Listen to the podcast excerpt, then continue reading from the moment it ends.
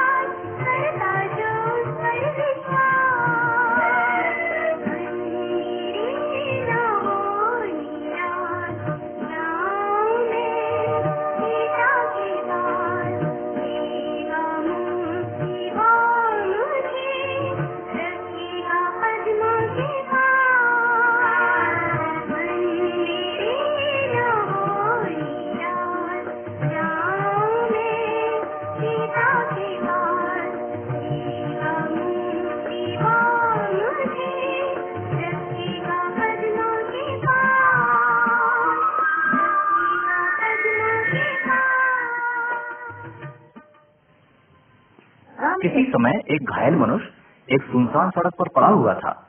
उसके घाव से रक्त बह रहा था। उसे तो डाकुओं ने लूट कर घायल कर लिया था। अचानक उसे घोड़े की टापों की आवाज़ सुनाई दी। सोचने लगा, कोई आ रहा है। वो अवश्य मेरी सहायता करेगा। यह घुड़सवार ऊँची जाति का एक पढ़ा लिखा मनुष्य था। इसने उस घायल को देखा और सोचने लगा कि यदि मैं इसे छूता हूँ तो अशुद्ध हो जाऊँगा। तो वो आगे चल दिया। बेचारे घायल ने कहा, भैया, मेरी सहायता करो। और उसने अनसुनी कर दी। कुछ समय बाद एक धार्मिक अगुआ वहाँ से निकला उस घायल ने उससे भी गिड़गा कर विनती की भैया, मुझ पर दया करो। और इस यात्री ने भी उस घायल की प्रार्थना को ठुकरा दिया। बेचारे घायल की आशा निराशा में बदल गई। वो पीड़ा के कारण बेहोश हो गया। कुछ समय बाद वहाँ से एक दयालु परदेशी निकला। उस घायल पर तरस खाकर हुए घोड़े से उतर गया। उसने उसके घावों को साफ़ किया और उन पर तेल मर के पट्टी बांधी। उसने उस घायल को धीरे से उठाकर अपने घोड़े पर बैठाया। और उपचार के लिए पास वाली सराय में ले गया। दूसरे दिन उस दयालु ने एक सराय के मालिक को कुछ पैसा देकर कहा कि इस घायल की देखभाल करना, इससे अधिक तुम्हारा जो कुछ खर्चा होगा, मैं लौट कर भर दूँगा। इस कहानी का एक विशेष अर्थ है। हमारी दशा इस घायल की दशा से कहीं अधिक बुरी है। डाकू के समान शैतान हमको नुकसान पहुंचाकर पाप के रास्ते में असहाय छोड़ देता है। शैतान हमारी शांति और आनंद को हमसे छीन लेता है। शैतान हमको आत्मिक रीति से नष्ट करता है।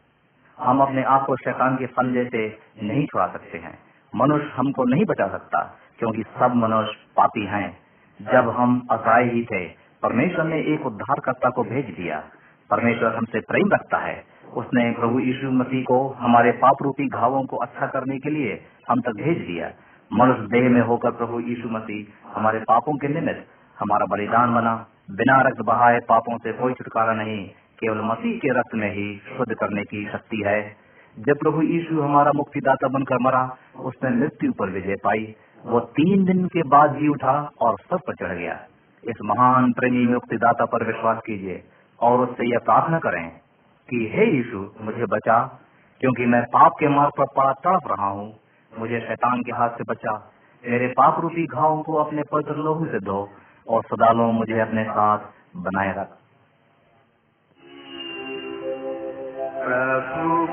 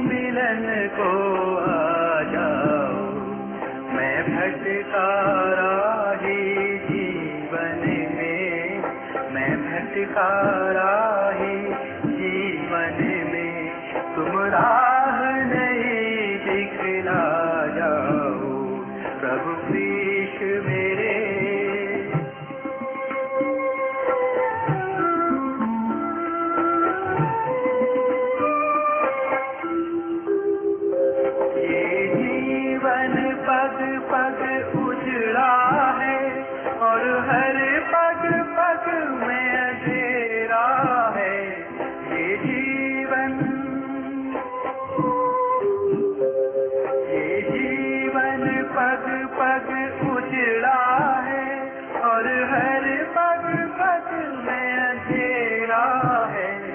तुम ज्योति बनो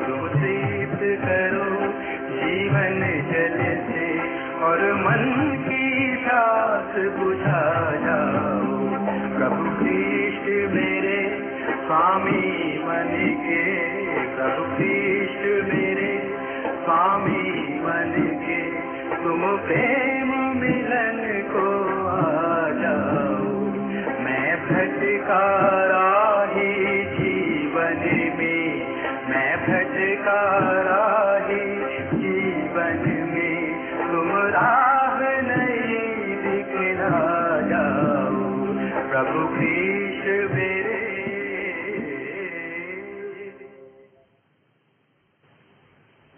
बर्तनी नाम का एक भिखारी सड़क के किनारे बैठा भीख मांगा करता था। उसके कपड़े फटे हुए थे। वो दुर्बल और निराश था। उसके पास केवल एक लाठी और एक ठिकाना था। वो चिल्ला चिल्ला कर कहता था, गरीब को कुछ पैसा मिल जाए। वह क्यों भीख मांग रहा था? इसलिए क्योंकि वो जन्म से अंधा था।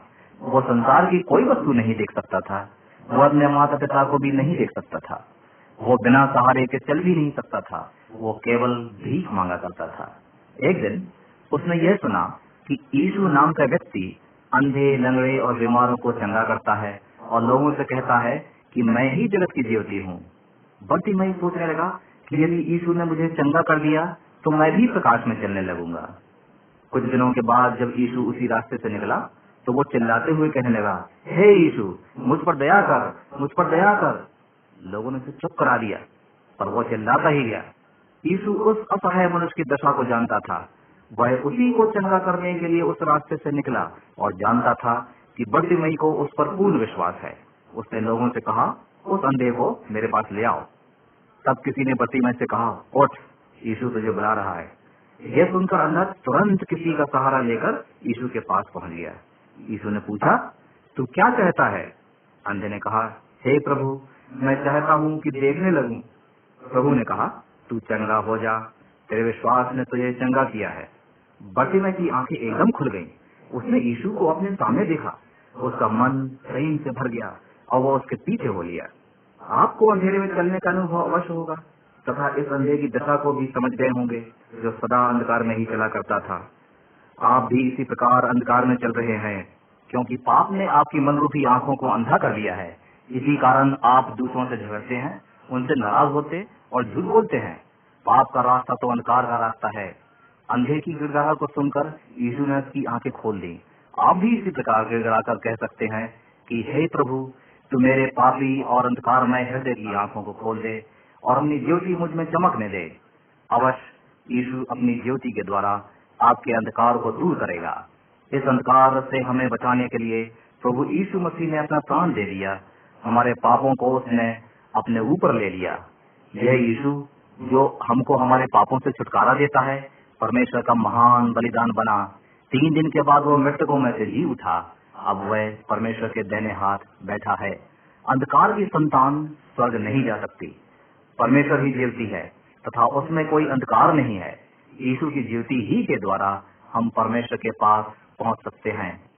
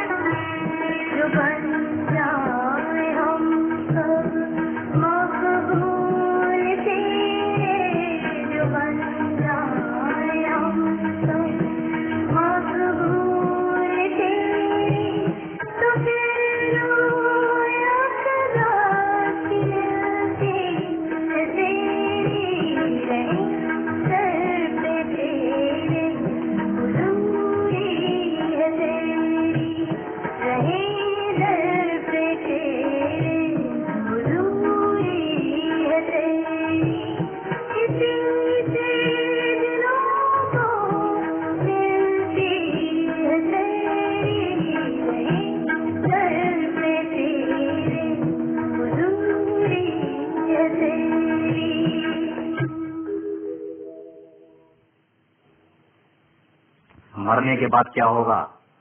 आपने कभी सोचा? सुनना चाहते हैं? तो सुनिए। प्रभु यीशु मसीह कहते हैं, किसी समय एक गाँव में दो मनुष्य रहते थे। एक बहुत धनवान था, जो एक बड़े और सुंदर मकान में रहता था। उसको अच्छे कपड़े और भोजन की कोई कमी न थी। फिर भी वह इन वस्तुओं के लिए परमेश्वर को कभी धन्यवाद नहीं देता था, क्योंकि उसे परमेश्वर से प्रेम नहीं था। दूसरा था गरीब, लाजर। ये बेचारा बीमारी के कारण कोई कार्य भी नहीं कर सकता था। वह इस धनवान की ड्योड़ी पर लेटा भीख मांगा करता था और उसके बचे कुचे भोजन या जूठन से ही अपना पेट भरता था। वह इतना कमज़ोर था कि कुत्ते उसके घावों को चाटते रहते थे और वह उन्हें भगा ना सकता था, परंतु वह परमेश्वर पर विश्वास रखता था। एक दिन बेचारा लाजर मर गया और सरदूत उसे परमेश्वर के पास ले गए। उसकी सारी पीड़ा और गरीबी दूर हो गई। स्वर्ग में उसे परमेश्वर के भक्त इब्राहिम की गोद में विश्राम मिला। वो बहुत प्रसन्न था। एक दिन वो धनवान भी मर गया। बड़े आदर से उसकी दाह क्रिया की गई, परंतु उसकी आत्मा नरक में पहुँची, जहाँ अनंत आग के कारण उसे बड़ा क्लेश हुआ। आँख उठाई तो दूर पर उसने लाजर को इब्राहिम की गोद में आराम से देखा। वो बोला, हे पिता इब्राहिम, मुझ पर दया कर और लाजर को मेरे पास भेज दे। कि वह अपनी उंगली पानी में डुबोकर मेरी जीभ को ठंडा करे, मैं इन लपटों में तड़प रहा हूँ।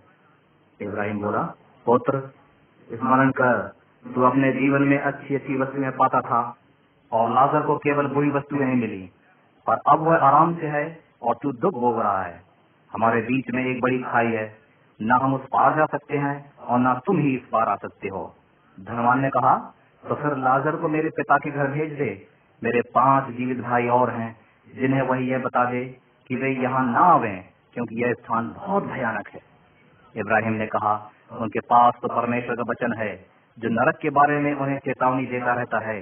धनवान ने तब कहा, नहीं, यदि कोई मृतकों में से फिर जीवित होकर उन्हें बता दे तो वे अवश्य पश्चाताप करेंगे। इब्राहिम बोला, यदि वे परमेश्वर का जीव का वचन नहीं सुनते तो यदि कोई मृतकों में से भी जी उठकर उन्हें बतावे तो वे कभी भी विश्वास नहीं करेंगे। मित्रों नरक में पहुँचने के बाद फिर लौट नहीं सकते। वहाँ अनंत पीड़ा होती रहती है। दोबारा जन्म लेकर आप वर्तमान जीवन की बातों का अनुभव नहीं कर सकते हैं। धर्मशास्त्र कहता है कि मनुष्य के लिए केवल एक ही बार मरना ठहराया गया है और उसके बाद न्याय। अभी समय है कि आप संसार में जन्म ले सकते हैं। वो कैसे? सारे पापों से छुटकारा पाने के द्वारा। पर मरने के बाद कोई छुटकारा नहीं। केवल यीशु में ही वह सामर्थ है। जो आपको स्वर्ग ले जा सकती है, वो आपके पापों के लिए मरा ताकि वह आपको स्वर्ग ले जा सके। आज ही यीशु मसीह पर विश्वास लाएँ और मुक्ति पाएँ।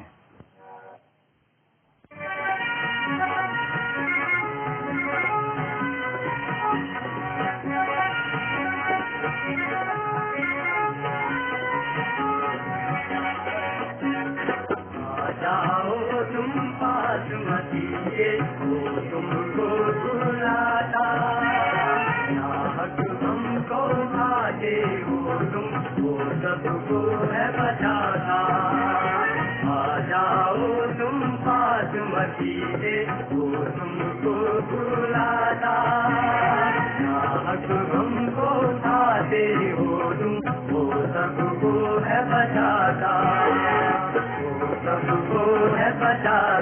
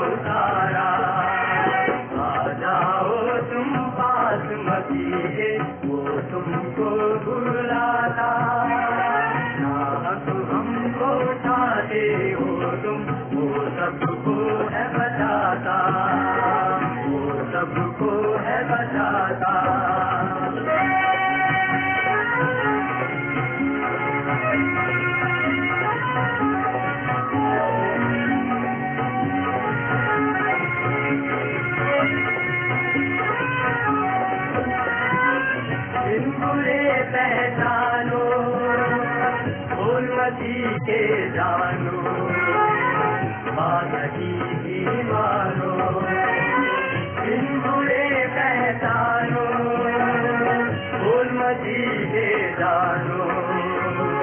माली मालो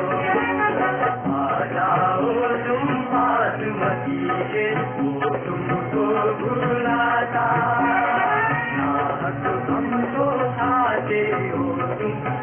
पता आ तुम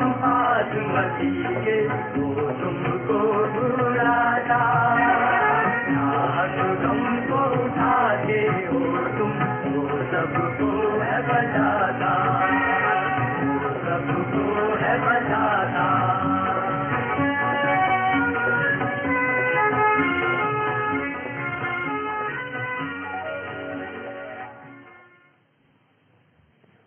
कभी नाव में बैठकर नदी को पार किया है? क्या तुमने कभी आंधी के समय नाव पर सवार होकर नदी पार की है? सुनो, हम तुम्हें एक नाव की कहानी सुनाते हैं, जो नदी के बीच में पहुंचकर जोखिम में पड़ गई थी। एक दिन प्रभु यीशु मसीह ने अपने चेलों से कहा कि चलो नदी के उस पार चलें। यीशु ने नाव में बैठकर बड़ी भीड़ को उपदेश दिया। उपदेश करने के बाद यीशु नाव के पिछले भाग में लेट गया, क्योंकि वो बहुत थका हुआ था। तेज हवा चलने लगी। अचानक उनमें से एक चेला बोल उठा देखो आसमान पर काले बादल छा गए हैं। ऐसा मालूम होता है कि आंधी आने वाली है। उसके कहते कहते नदी पर आंधी आ गई। धीरे धीरे बादल भी गरजने लगे। छोटी नाव डगमगाने लगी। पानी की लहरें उठकर नाव से टक्कर मारती थी। चेले डर गए। इतने में उन्हें याद आया कि प्रभु यीशु नाव में सो रहा है। उन्होंने उसको और कहा, स्वामी स्वामी, हम डूबे जाते हैं। हमें बता क्या तुझे कुछ फ़िक्र नहीं? यीशु धीरज के साथ उठा और बिल्कुल ना घबराया। उसको घबराने की कोई ज़रूरत भी ना थी, क्योंकि उसी के हाथों से सब चीज़ें बनाई गई हैं। उसने अपना हाथ बढ़ाकर आंधी और पानी को डांटा और चिल्लाकर आज्ञा दी, ठहरो, शांत हो जाओ। तुरंत आंधी थम गई और लहरों का उठना रुक गया। नदी पर शांति छा गई और उसकी नाव आगे को बढ़ने लगी। यीशु ने चेलों से कहा, तुम क्यों डरते थे? तुमने मुझ पर विश्वास क्यों नहीं रखा? चेले यदि काम देखकर हैरान हो गए। आपस में भी कहने लगे, ये कौन है जो आंधी और पानी पर भी अधिकार दिखाता है और जो उसकी आज्ञा मानते हैं? ज़रूर यीशु परमेश्वर का पुत्र है। अब हम सलामती से नदी के पार पहुँचेंगे। परमेश्वर का पुत्र यीशु मसीह हमें मौत के समुद्र से बचाने के लिए आया। यदि प्रभु यीशु मसीह उस समय आंधी को ना रोकता तो सब लोग डूब जाते। इसी तरह बिना किसी सहायक के हमारी जीवन रूपी नाव भी पाप के समुद्र में डूब जाएगी। जब यीशु संसार में आया तो उसने पाप नहीं किया।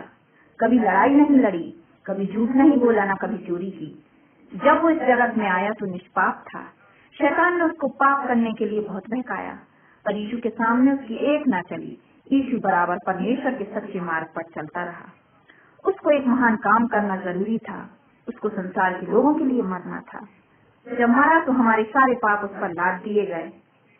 मरने के तीन दिन बाद यीशु मसीह मुर्दों में से जी उठा अब वो अपने स्वर्ग के भवन में है और हमारी राह देखता है। क्या तुम भी अपनी जीवन रूपी नाव उसके हाथ में दे दोगे, ताकि वो तुम्हें पाप से बचाकर दूसरे किनारे पर सलामती से पहुँचा दे वही अकेला उस पार का रास्ता जानता है। पवित्र शास्त्र में प्रभु मसीह कहता है, मार्ग और सच्चाई और जीवन मैं ही हूँ। बिना मेरे द्वारा कोई पिता के पास नहीं पहुँच सकता। आज से करीब 2000 वर्ष पूर्व, एक रात बैतलहम के एक छोटे से गौशाले में एक नए जन्मे नन्हे से बच्चे के रोने की आवाज़ सुनाई थी। यद्यपि यह बच्चा अत्यंत दीन अवस्था में गौशाले जैसी कुछ जगह में उत्पन्न हुआ उसके ईश्वरीय लक्षण स्पष्ट थे, क्योंकि उसके जन्म से संबंधित घटनाएँ अद्वितीय, अनुपम तथा आश्चर्यजनक थे। आकाश के गण तथा पृथ्वी के प्राणी उसके जन्म की गवाही दे रहे थे। आकाश में एक ऐसा अनोखा तारा दिखाई दिया था, जिसे देखकर ज्योतिषियों ने पता लगाया कि एक महान सम्राट उत्पन्न हुआ है। दूर मैदान में आधी रात को गरड़िए पर एक अलौकिक ज्योति चमकी। उस ज्योति में से एक स्वर्गदूत ने उनको इस अद्वितीय बालक के जन्म का संदेशा दिया। उसने कहा आज दाऊद के नगर में तुम्हारे लिए एक उद्धार करता जन्मा है और यही मसीह प्रभु है। और असंख्य स्वर्गदूतों के स्तुतिगान से गगन मंडल गूंज उठा। उस बालक का नामकरण नश्वर प्राणियों द्वारा नहीं, पर परमेश्वर की ओर से हुआ। क्योंकि यूसुफ को जो संसार की दृष्टि से उसका पिता था, आज्ञा हुई कि वह उसका नाम यीशु रखे, जिसका अर्थ है कि वह अपने लोगों का, उनके पापों से उद्धार करेगा। उसका अद्भुत जन्म, उससे संबंधित घटनाएँ तथा उसका विचित्र नाम संपूर्ण मानव जात तथा विश्व मंडल के प्रति परमेश्वर के अनुपम उपाय को प्रकट करते हैं। उसका संसार में जन्म लेने का उद्देश्य सामान्य मनुष्य का सा नहीं था। वह इसलिए नहीं आया कि उसकी सेवा टहल की जाए, पर इसलिए आया कि आप सेवा टहल करे और बहुतों की छुड़ौती के लिए अपना प्राण दे। उसकी शिक्षाएँ सरल परंतु स्वर्गीय रहस्यों से भरी हुई है। हैं यद्यपि उसकी सेवा का समय केवल तीन साल का था, उसने वे कार्य कर दिखाए जो मनुष्य के सामर्थ्य से बाहर हैं। उसने अंधों को आँखें प्रदान की, लंगड़ों को टांगे दी, बीमारों को चंगा किया और मुर्दों को जिलाया। वह बड़ा आज्ञाकारी था, जिस उद्देश्य से परमेश्वर ने उसे भेजा, उसने उसको पूरा किया। वह स्वयं कहता है कि मैंने अपने पिता की आज्ञाओं को माना और उसके प्रेम में बना रहता हूँ। परमेश्वर का उसे संसार में भेजने का यह अभिप्राय था कि वह आपके और मेरे पापों के लिए बलिदान हो। क्योंकि अनहोना है कि बैलों और बकरों का लोह पाप को दूर करे। इसलिए वह बहुतों के पाप उठा लेने के लिए एक बार बलिदान हुआ। उसने अपने आप को परमेश्वर के सामने निर्दोष चढ़ाया ताकि जो कोई उस पर विश्वास करे, वह नाश न होवे, परंतु अनंत जीवन पावे। आपके और मेरे बदले वह क्रूस पर मरा। तीसरे दिन बड़ी महिमा के साथ जी उठा इसलिए जो उसके द्वारा परमेश्वर के पास आते हैं, वह उनका पूरा पूरा उद्धार कर सकता है, क्योंकि वह उनके लिए विनती करने को सर्वदा जीवित है। केवल यीशु का लहू ही हमेशा पापों से शुद्ध करता है, वही हमारा उद्धार करता है, क्योंकि स्वर्ग के नीचे मनुष्यों में कोई दूसरा नाम नहीं दिया गया, जिसके द्वारा हम उद्धार पा सकें। उसने स्वयं कहा कि मार्ग और सच्चाई और जीवन नहीं हूँ। बिना मेरे द्वारा कोई पिता के पास नहीं पहुँच सकता। इसलिए यदि हम अपने पापों को मान लें और यीशु मसीह के नाम पर विश्वास करें तो वह हमारे पापों को क्षमा करने और हमें सब अधर्म से शुद्ध करने में विश्वास योग्य और धर्मी है। उसके नाम पर विश्वास करने वालों के लिए परमेश्वर कहता है कि मैं उनके अधर्म के विषय दयावंत हूँगा और उनके पापों को फिर स्मरण न करूँगा।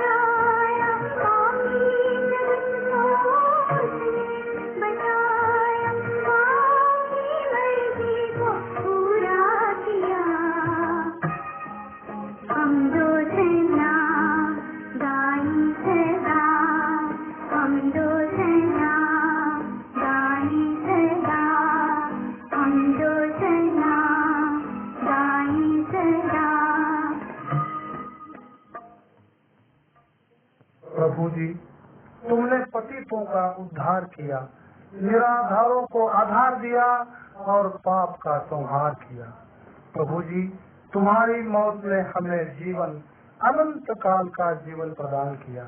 यह विश्वास जो तुमने मुझमें प्रकट किया, वह मेरे सभी देश भाइयों को प्राप्त हो, यही प्रार्थना है। प्रभु, तुम्हारा दिव्य भुलाया नहीं जा सकता। उस दिव्य का स्मरण होते ही अंतकरण जलने लगता है।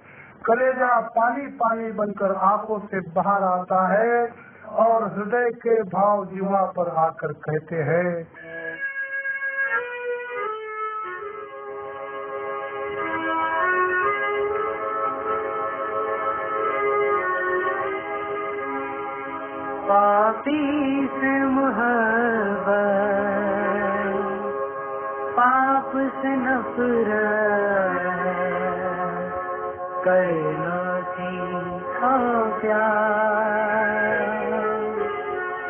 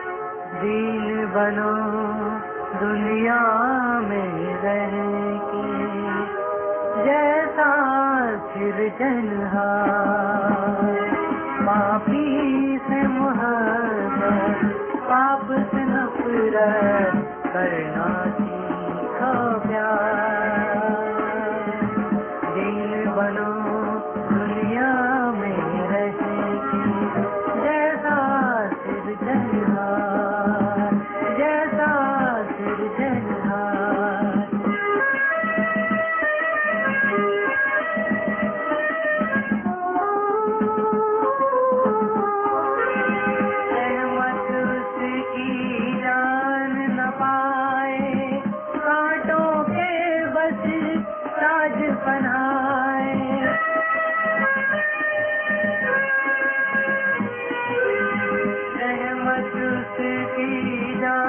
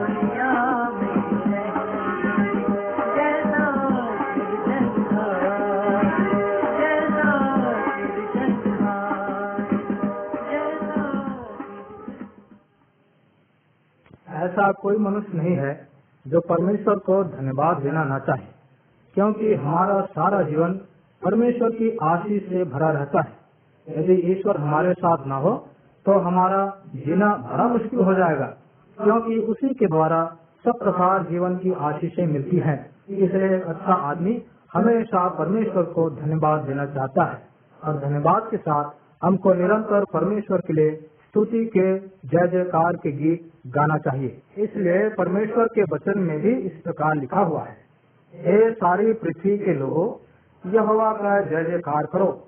आनंद से यहोवा की आराधना करो। जय जयकार के साथ उसके सन्मुख आओ। निश्चय जानो कि यहोवा ही परमेश्वर है। उसी ने हमको बनाया और हम उसी के हैं। हम उसकी प्रजा और उसकी चलाई की जड़े हैं। उसका धन्यवाद करो। और उसके नाम को धन्य कहो।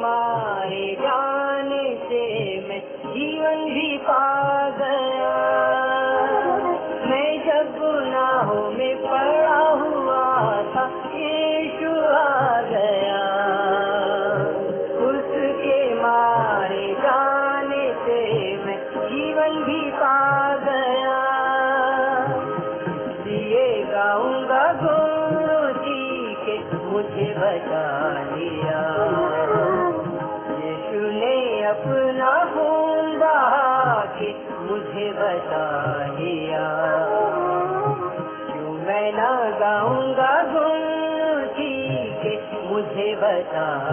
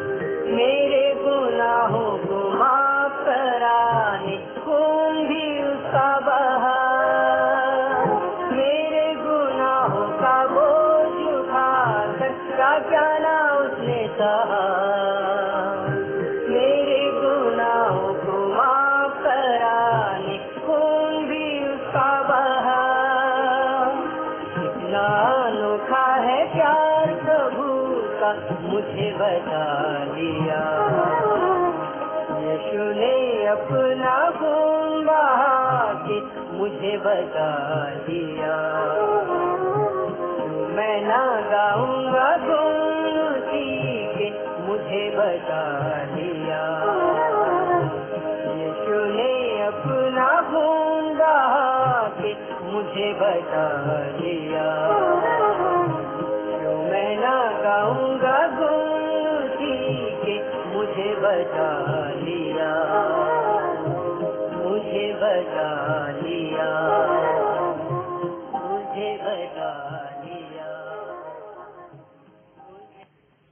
जग में हर चीज़ की कीमत देनी पड़ती है।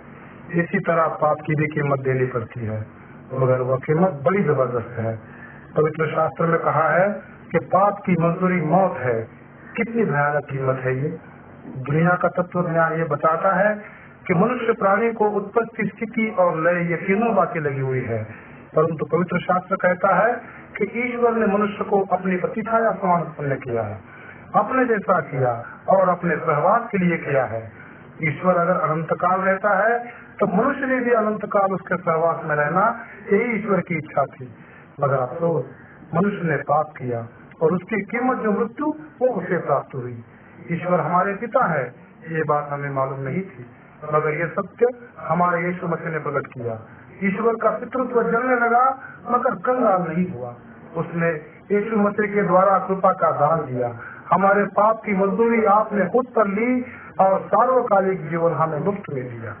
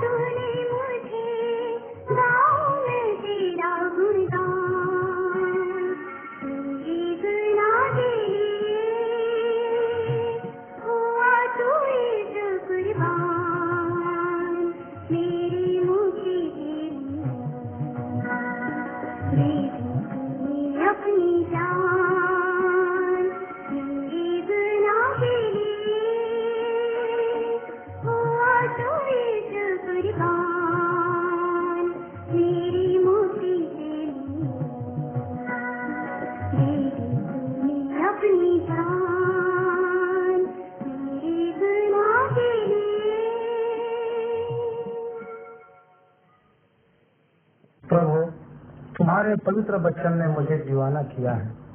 तुम्हारा यह ज़िंदा और समर्थ वचन दो धारी तलवार से भी तेज, जीव और आत्मा से आर पार जाने वाला और अंतकरण के विचार और भावना का फैसला करने वाला, ऐसा मीठा वचन सुनते हुए मन स्थिर हो जाता है, ज़िंदा हो जाता है। और इस ज़िंदा मन में तुमको प्रत्यक्ष देखने की अभिलाषा इतनी बढ़ती है कि तुम्हारे मुख से निकले हुए वचन इन कानों से सुनकर तुम्हारे चरणों में लीन हो जाऊँ और तुम्हारी अमर सुवार्ता इस जग को सुनाओ यही एकमात्र आशा मन में है ये पवित्र आशा तुम्हारे बिना कौन पूरी कर सकता है प्रभु? किसी गडरिये के पास सौ भेड़ें थी। वो उन्हें रोज हरी हरी घास कराया करता था।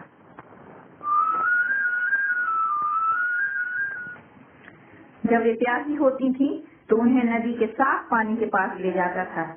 गड़रिये के रहते हुए भेड़ों को ना किसी बात की कमी थी न डर था। गरजिया हाथ में लाठी लेकर चलता था, ताकि अपनी भेड़ों को जंगली जानवरों से बचावे। वो उनको प्यार करता था और एक एक का नाम लेकर पुकारता था। भेड़ें चैन से रहती थी और उनको कोई हानि ना होती थी। एक दिन शाम को जब गरजिया भेड़ों को घर लाया तो उसने जाना कि एक भेड़ कम है? उसने उनको गिना एक, दो, तीन, चार केवल निन्यानवे निकली। वो सोच में पड़ गया कि एक भीड़ कहाँ गई। अंधेरी रात में वो भेड़ को ढूँढने चल दिया। आकाश में बादल छा गए थे। आंधी चल रही थी और हल्की हल्की वर्षा भी हो रही थी जंगल में बहुत दूर जाने के बाद उसको एक बहुत धीमी आवाज़ सुनाई दी। वो ठिटक कर खड़ा हो गया और सुनने लगा। फिर आवाज़ आई। तब गड़रिये ने पहचाना कि ये उसी की भेड़ की आवाज़ है। वो आवाज़ की ओर जल्दी से दौड़ने लगा। अंत में उसने अपनी भेड़ झाड़ियों के बीच में फंसी हुई पाई। भेड़ के बाल कांटों से उलझे हुए थे। कांटों ने उसके पीठ पर घाव कर दिए थे। वो अपने आप से नहीं छूट सकती थी। वो भूखी और प्यासी थी, क्योंकि उसे चारा और पानी कुछ नहीं मिला था। जब भेड़ ने गड़रियों को देखा तो बड़ी प्रसन्न हुई। उसने एक बार फिर आवाज़ दी। गड़रिये ने झटपट उसे कांटों में से निकाला और उसके घावों पर तेल लगाया। फिर उसे कंधे पर उठाकर खुशी खुशी घर ले गया। घर में पहुंचकर उसने अपने मित्रों और पड़ोसियों को इकट्ठा करके कहा आओ मेरे साथ खुशी मनाओ, मेरी भेड़ मिल गई है। हमारा भी एक अच्छा गड़रिया है, जिसका नाम प्रभु यीशु मसीह है। हम उसकी भेड़े हैं। वो हमें भयानक भेड़िए के पंजे से बचा सकता है। ये भयानक भेड़िया कौन है? वो शैतान है। परमेश्वर का वचन है, हम सब भीड़ों की नाई भटक रहे हैं, और हमने अपना अपना मार्ग चुन लिया है। हम पाप के जंगल में खो गए हैं, और परमेश्वर के घर का रास्ता नहीं जानते। परंतु हमारा अच्छा गरबिया यीशु हमें ढूँढने के लिए स्वर्ग से आया। वो खोए हुओं को बचाने आया। हमें ढूँढने और बचाने के लिए उसने अपना खून बहाकर अपनी जान ले दी वो हमारे पापों के लिए मरा और मरने के तीन दिन बाद कब्र में से जी उठा। अब वो परमेश्वर के साथ स्वर्ग में रहता है। यीशु हम सबों से बहुत प्रेम करता है और हमारा नाम भी जानता है। वो तुम्हें पुकार रहा है। क्या तुम उसकी पुकार का उत्तर दोगे? जैसे कि उस खोई हुई छोटी भेड़ ने गड़रिये को उत्तर दिया। क्या यीशु मसीह को अपने हृदय में स्थान दोगे? आज ही उसे ग्रहण करके उस पर भरोसा रखो।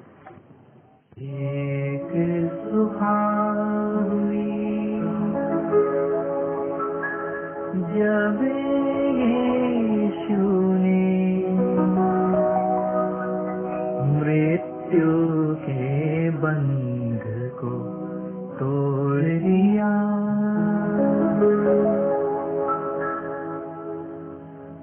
एक सुबह हुई जब यीशु ने मृत्यु के बंध तोड़ दिया। एक सुबह हुई जब यीशु ने मृत्यु